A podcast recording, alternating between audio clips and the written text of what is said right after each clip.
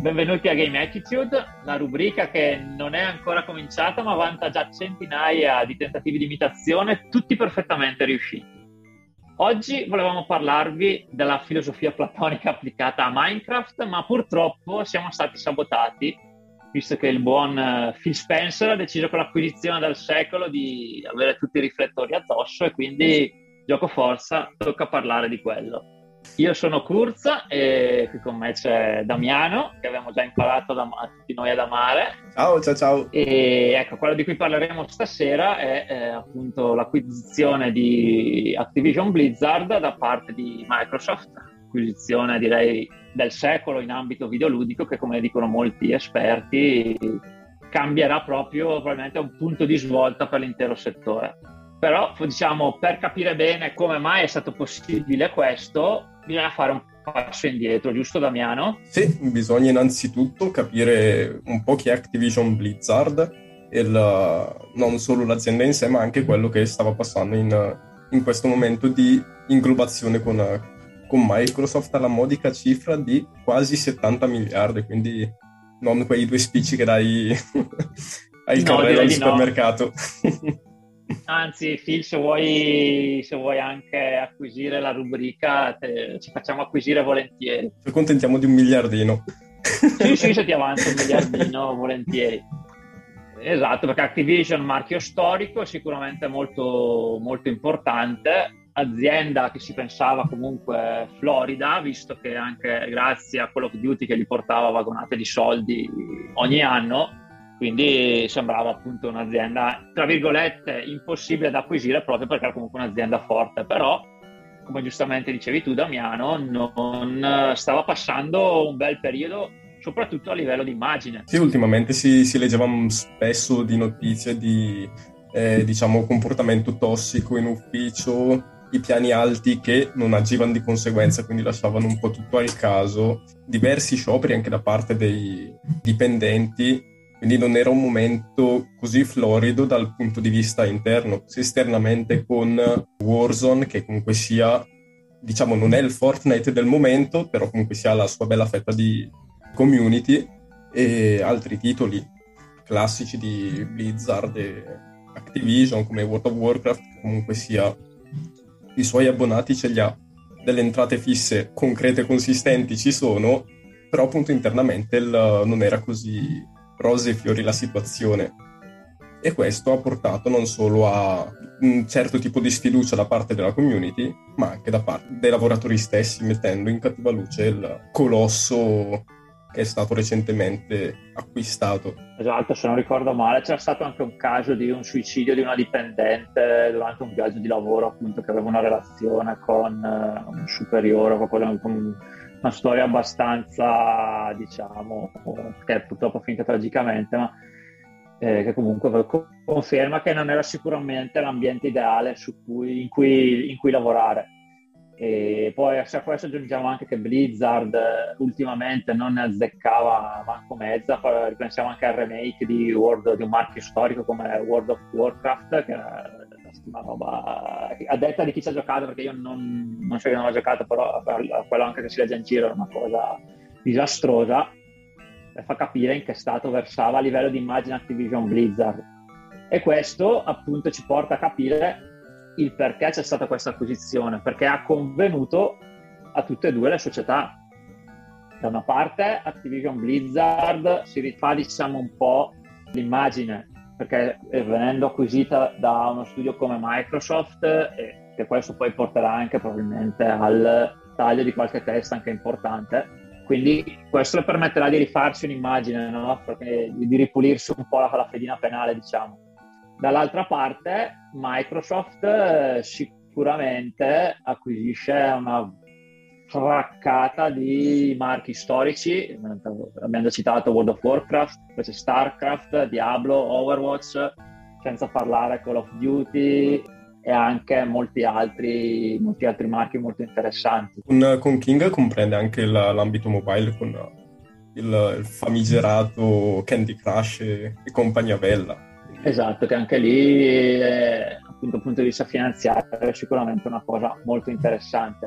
Poi sicuramente questo è un qualcosa di positivo anche per i lavoratori, perché che se ne dica o che si può pensare di Microsoft, non sono sicuramente un fan di Microsoft, anzi siamo in due, quindi così mettiamo le mani avanti, quindi cercheremo di essere più obiettivi possibile. Comunque dicevo che che se ne possa dire di pensare male o di Microsoft o quant'altro, però sicuramente l'ambiente di lavoro sarà molto meglio rispetto a quello che c'era in Activision, proprio per tutti i motivi che giustamente anche tu hai citato prima.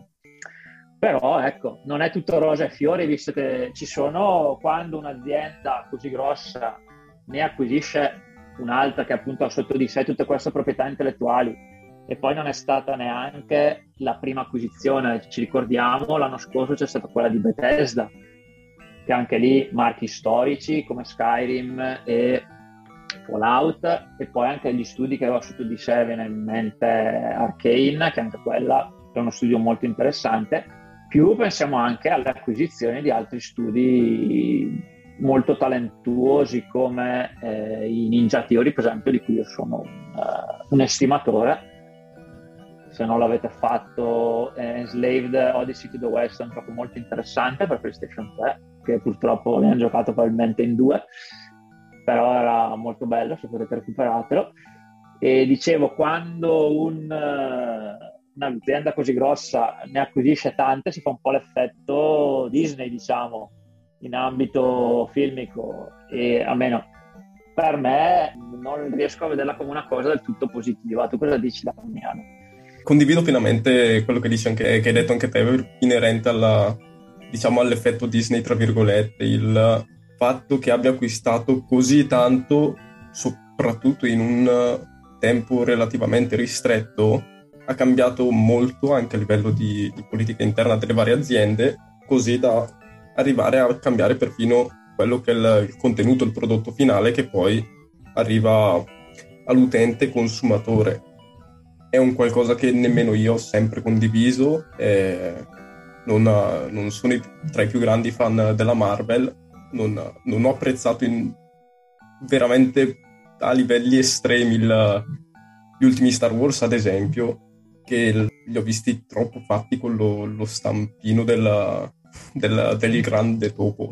Esatto, il pericolo che c'era è proprio quello che ci può portare a un appiattimento del, eh, della proposta offerta, perché quando, di solito quando una casa acquisisce cerca di dare la propria impronta al prodotto, giustamente, perché il suo prodotto ci mette i soldi, però così facendo appunto c'è il rischio che, volendo metterci la propria impronta, se hai cento marchi tendi a farli assomigliare tutti uno con l'altro.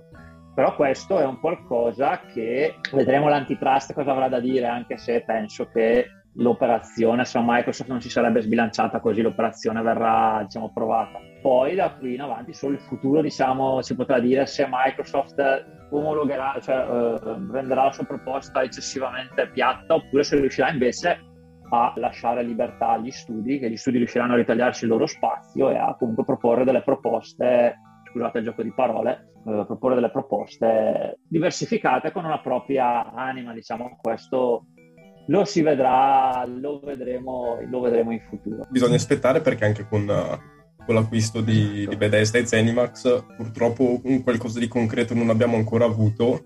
Abbiamo l'utenza Microsoft, diciamo, non ha ancora avuto, esatto. Quindi il, definirlo acquisto fino a se stesso no, perché sarebbe quasi un insulto, esatto.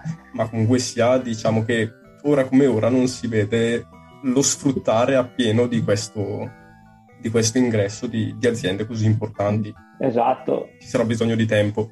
Esatto, anche perché secondo me Microsoft, diciamo, ha un po' giocato d'anticipo, visto che, come poi affronteremo nella seconda parte della rubrica, più che a Sony lui vede come possibili competitor sia Amazon che Google, che sono aziende con un peso economico molto superiore a quello di Sony, che sono le uniche, penso, che possono competere con Microsoft, e che hanno già dimostrato, chi in un modo, chi nell'altro, di cominciare a interessarsi del settore videoludico, visto che è un settore nell'ambito dell'intrattenimento in costante crescita, e quello probabilmente, diciamo, prospetta quelle che possono essere le maggiori previsioni di crescita, diciamo, in ambito dell'intrattenimento.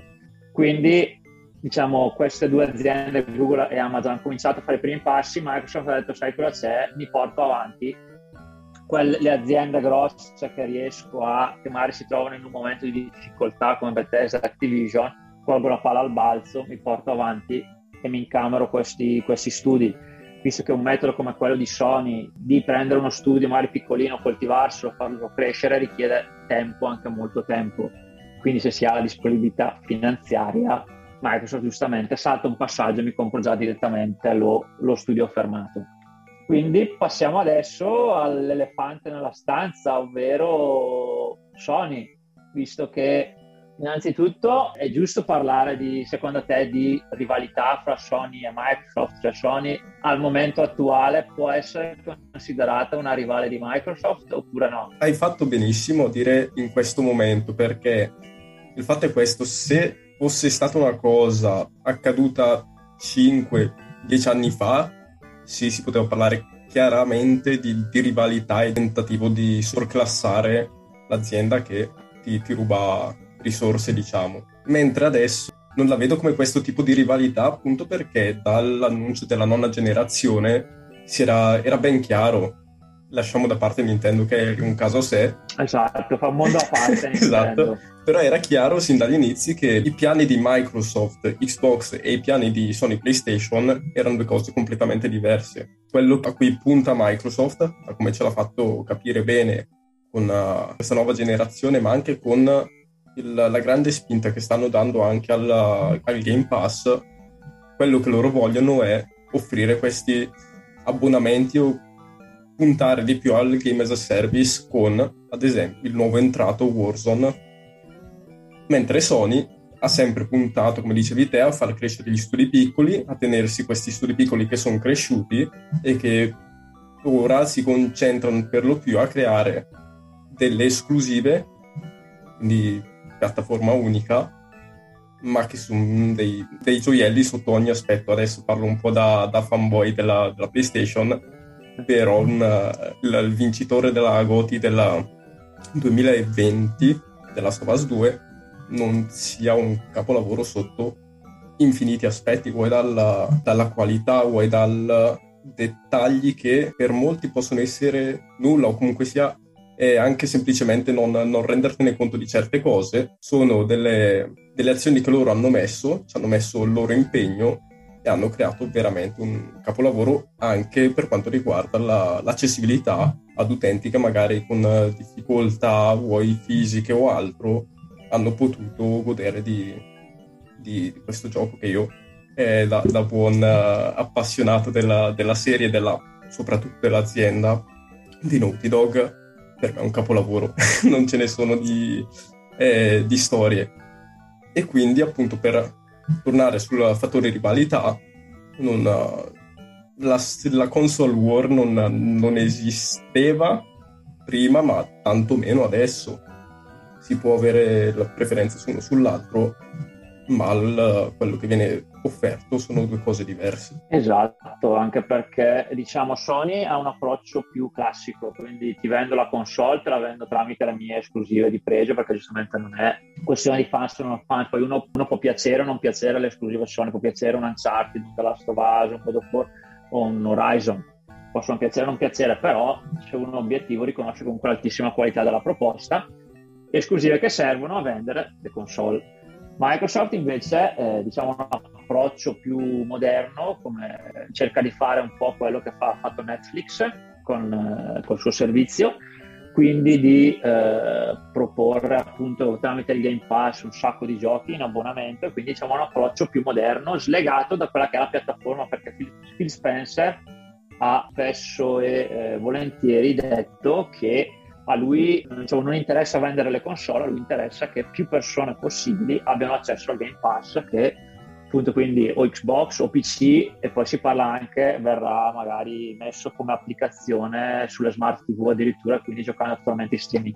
Quindi un approccio eh, totalmente diverso da quello che è eh, l'approccio di Sony, anche perché giustamente dicevi tu, non si può parlare di rivalità per il peso, per il diverso peso delle due aziende, perché se si va a vedere peso economico e disponibilità economica non c'è, non c'è confronto. Cioè Microsoft, pensate, ha investito eh, per acquisire eh, Activision Blizzard quello che più o meno la Sony guadagna in un anno vendendo, eh, vendendo P S quattro e P S cinque. Quindi questo fa capire che la disponibilità finanziaria sono due cose totalmente, le possibilità finanziarie sono totalmente diverse. Non si possono proprio paragonare. No, esatto. De- non è neanche Davide contro Golia, è, Dav- è Golia contro Golia dotato di lanciarazzi contro Davide bendato con le mani legate dietro la schiena, per far capire il livello di, il livello di forza in campo. Detto questo, però, Sony comunque viene richiesta a gran voce questa reazione dai fans di Sony, poss- cosa può fare? Però giustamente per limitare i danni, perché cioè, cioè non, ci, non ci si deve girare intorno, è comunque una mossa che la mette in difficoltà, perché Microsoft sta acquisendo Activision, si è acquisito Call of Duty. Call of Duty, diciamo, insieme a FIFA è il grande colosso dei giochi per i casual gamer, diciamo, quelli che si giocano due magari due giochi l'anno, giocano Call of Duty e FIFA, molto semplicemente. Fino adesso, giustamente, si compravano PlayStation cinque perché aveva il marchio PlayStation, sicuramente aveva più forza di Xbox, e ne andava anche un po' più di moda, secondo me, e quindi si compravano la loro PlayStation e via.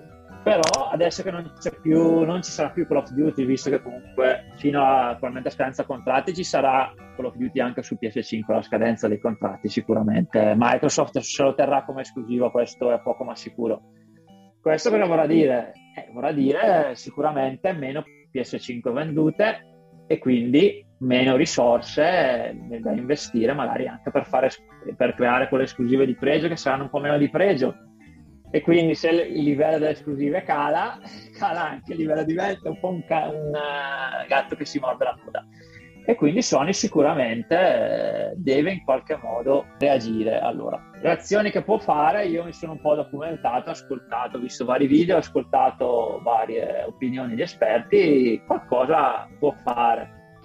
In primis è puntare in maniera, come ha sempre fatto, sempre farà e lo farà sempre alla morte, sulle esclusive di pregio, che è un po' quello che fa, se vogliamo, anche Nintendo. Che Nintendo è il suo ambiente chiuso, se vuoi giocare ai giochi Nintendo sono quelli lì devi, e devi comprarti per forza Nintendo.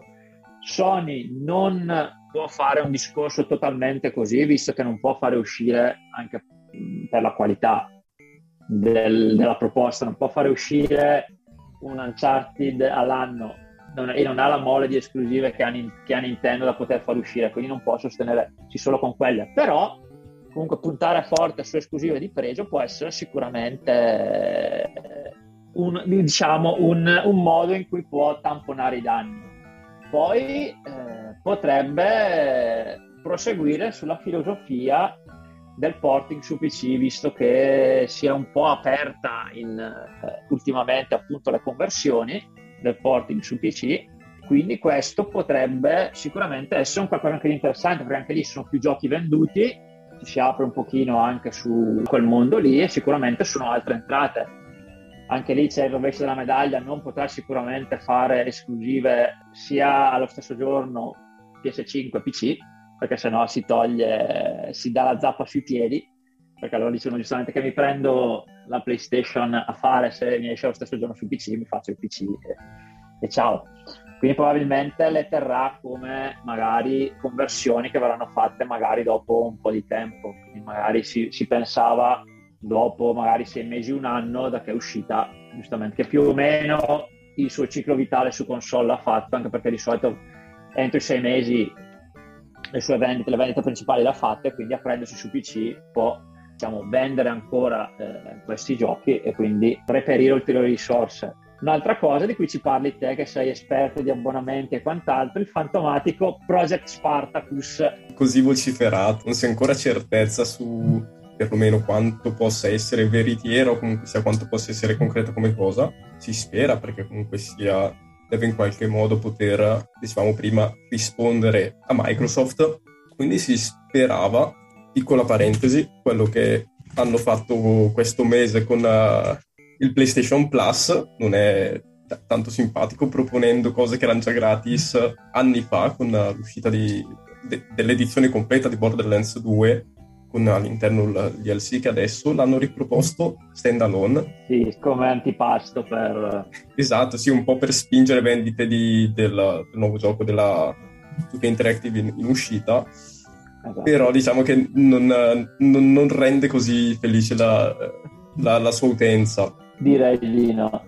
E quindi magari questo Project Spartacus, che prevedeva diciamo la fusione del, di quello che è l'attuale PlayStation Now, che si può definire, per chi non lo sapesse magari, è un Game Pass, però sì, tra, molte virgolette, tra molte virgolette, un, un Game Pass povero, diciamo, che comunque sai, i suoi titoli ce li ha, però anche diciamo proprio a livello di pubblicità, a parte di Sony, è passato molto in, in sordina e lasciato a se stesso.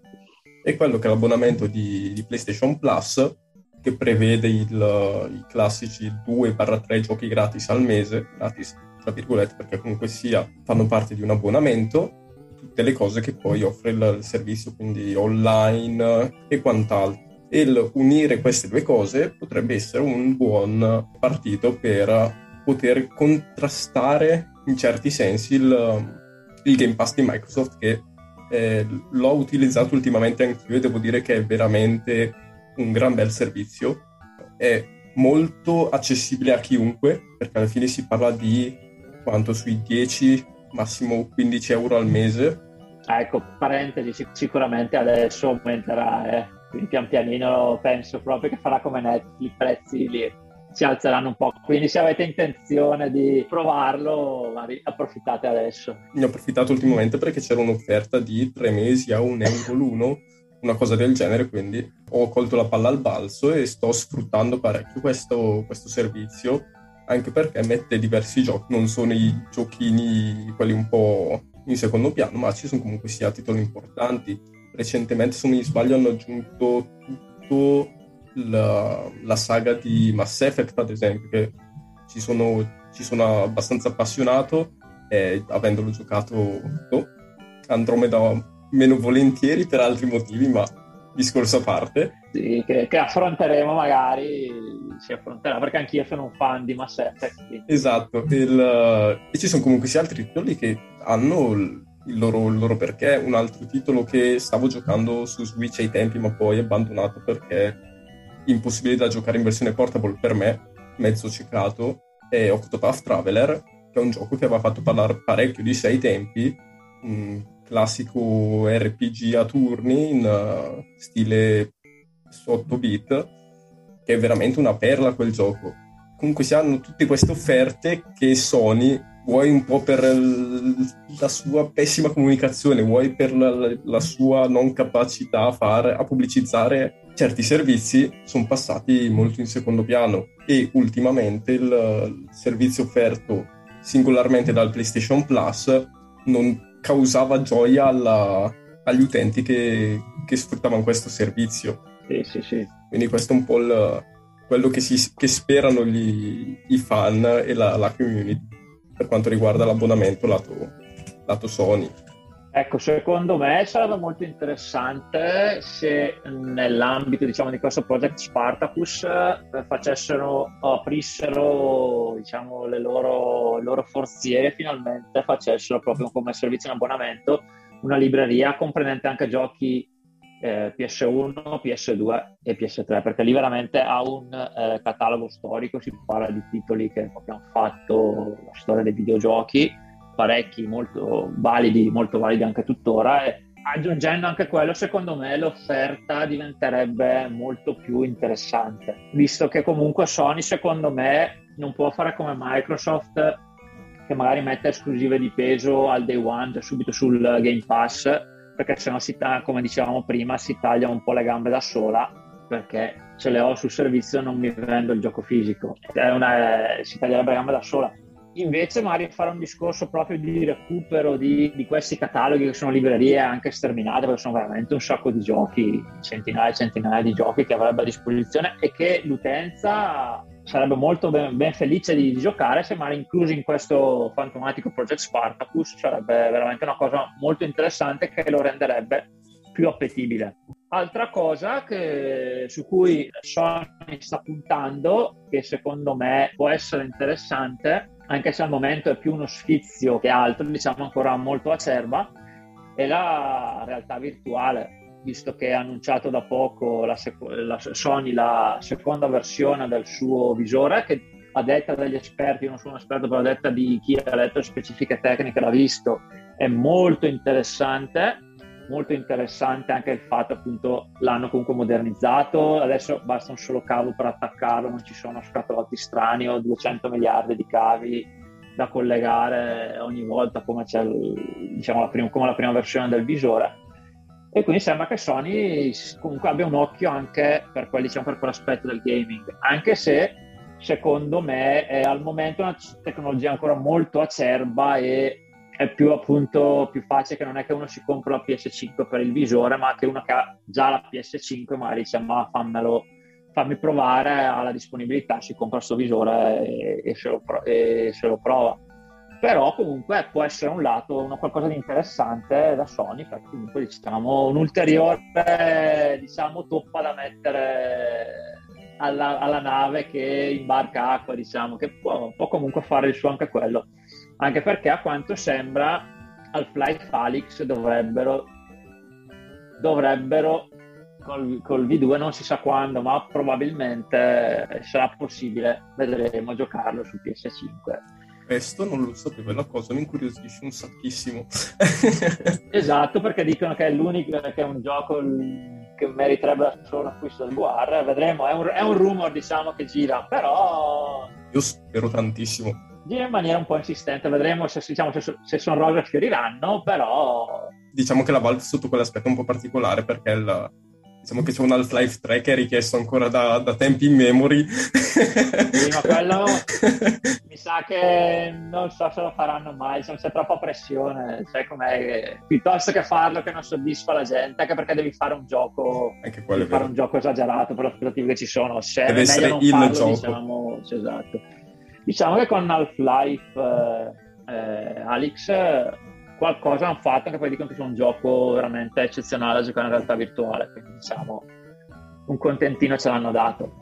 Quello lì mi interesserebbe parecchio, anche perché leggevo sul, quando l'hanno annunciato sul blog della PlayStation, il V R sul due, a quanto pare introdurranno anche sul, sul visore un qualche feedback, come ce l'ha ad esempio adesso il, il DualSense con grilletti sì. adattivi, eh, la vibrazione, e immergermi in un mondo così con queste cose che aumentano ancora di più l'immersione che c'è, deve essere spettacolare.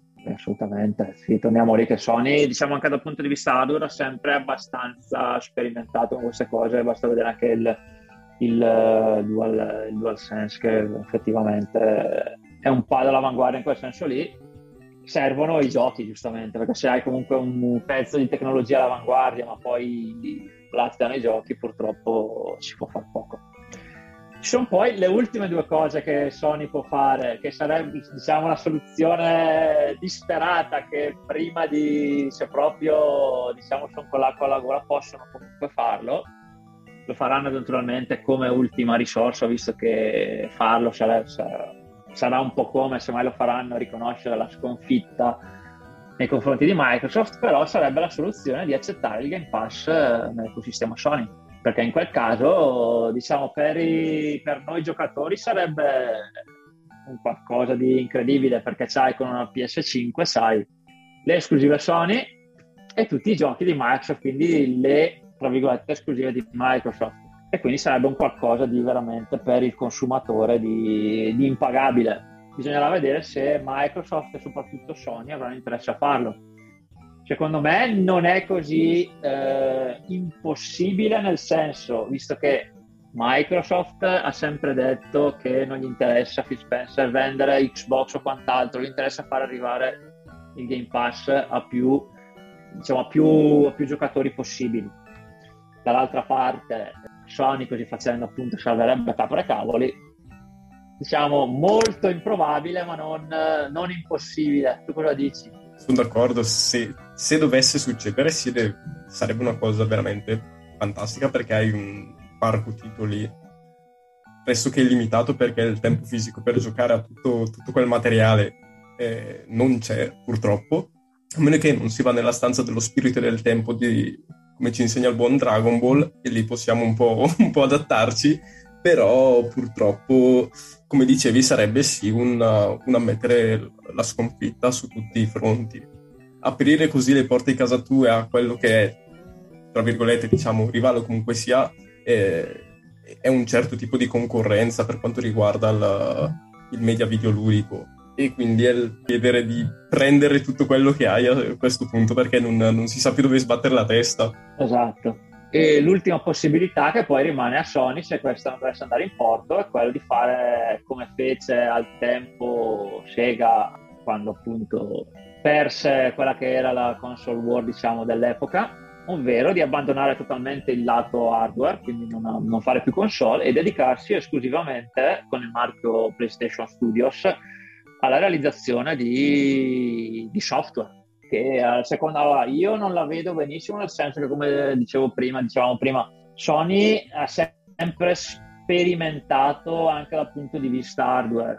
Vediamo ultimamente con la la P S cinque appunto l'S D D particolare, appunto ottimizzato per la macchina, piuttosto che il DualSense, che è comunque un pad che a livello di immersività è, appunto, con i grilletti adattivi, vibrazione, microfono, è molto interessante. Poi anche col V R è un, quindi un'azienda che ha curato molto, secondo me più di Microsoft, anche quel lato, e perderla, diciamo, perdere questa azienda, diciamo, che comunque dal lato hardware sperimenta, quindi se Sony lasciasse perdere, diciamo, questo lato del suo, del suo, del suo business, sarebbe, secondo me, comunque un, cioè, mi dispiacerebbe, sarebbe comunque un dispiacere, perché sarebbe un passo indietro, tra virgolette, per l'industria. Non so se sei, se sei d'accordo. Sì, anche perché parli a uno che il il gioco lui deve avere la custodia con tanto di C per forza, si, si vede dietro la, la libreria.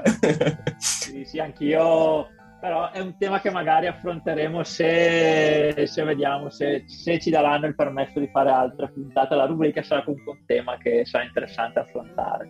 Questa qua è una frecciatina, e sì, comunque sia, l'abbandonare il lato hardware per me sarebbe una cosa tristissima da parte di Sony, anche perché mi aveva fatto storcere il naso all'annuncio di, di PlayStation cinque, quando c'era la, la versione digitale senza C D. Per me era, oh mio Dio, assolutamente no.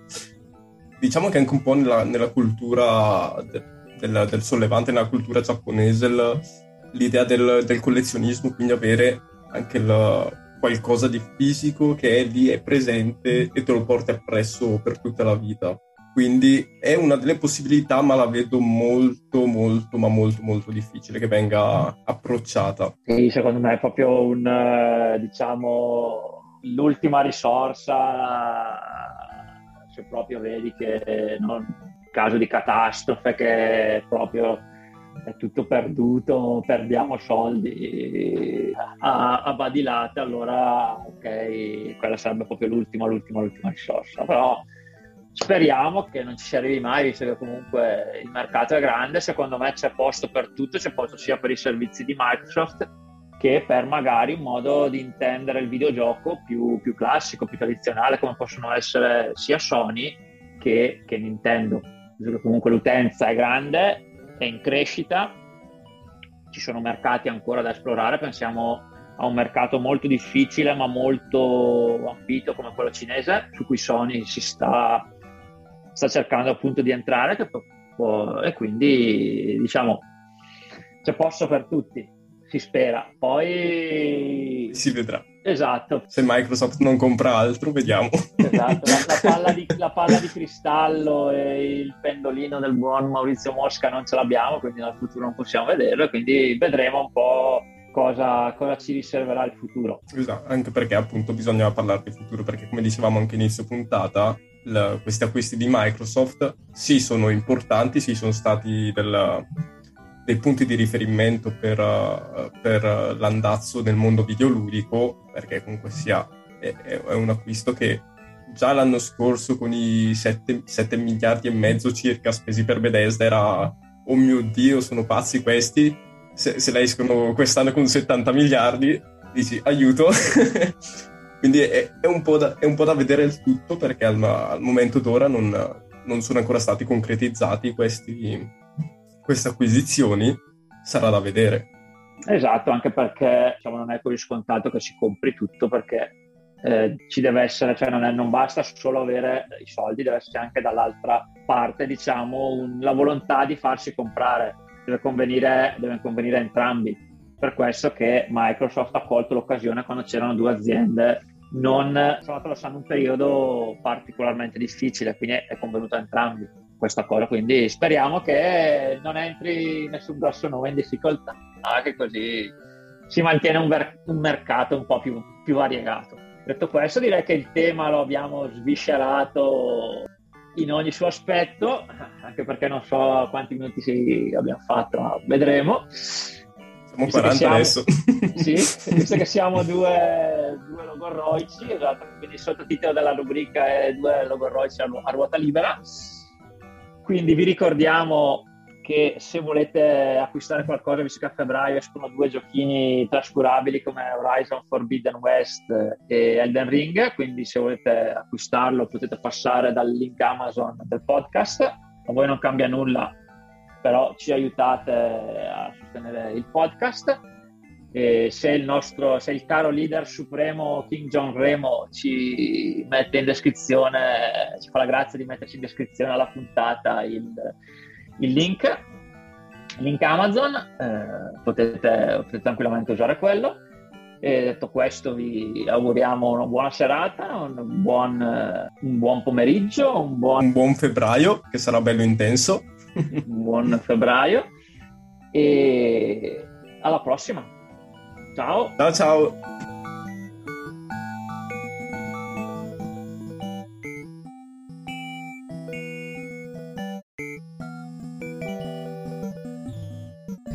CareerBuilder is made for people who have that thing. You know, those superpowers that make you good at your job, the skills you bring to work. And CareerBuilder knows those skills make you right for other jobs too. Higher paying jobs with benefits, jobs you never thought of trying.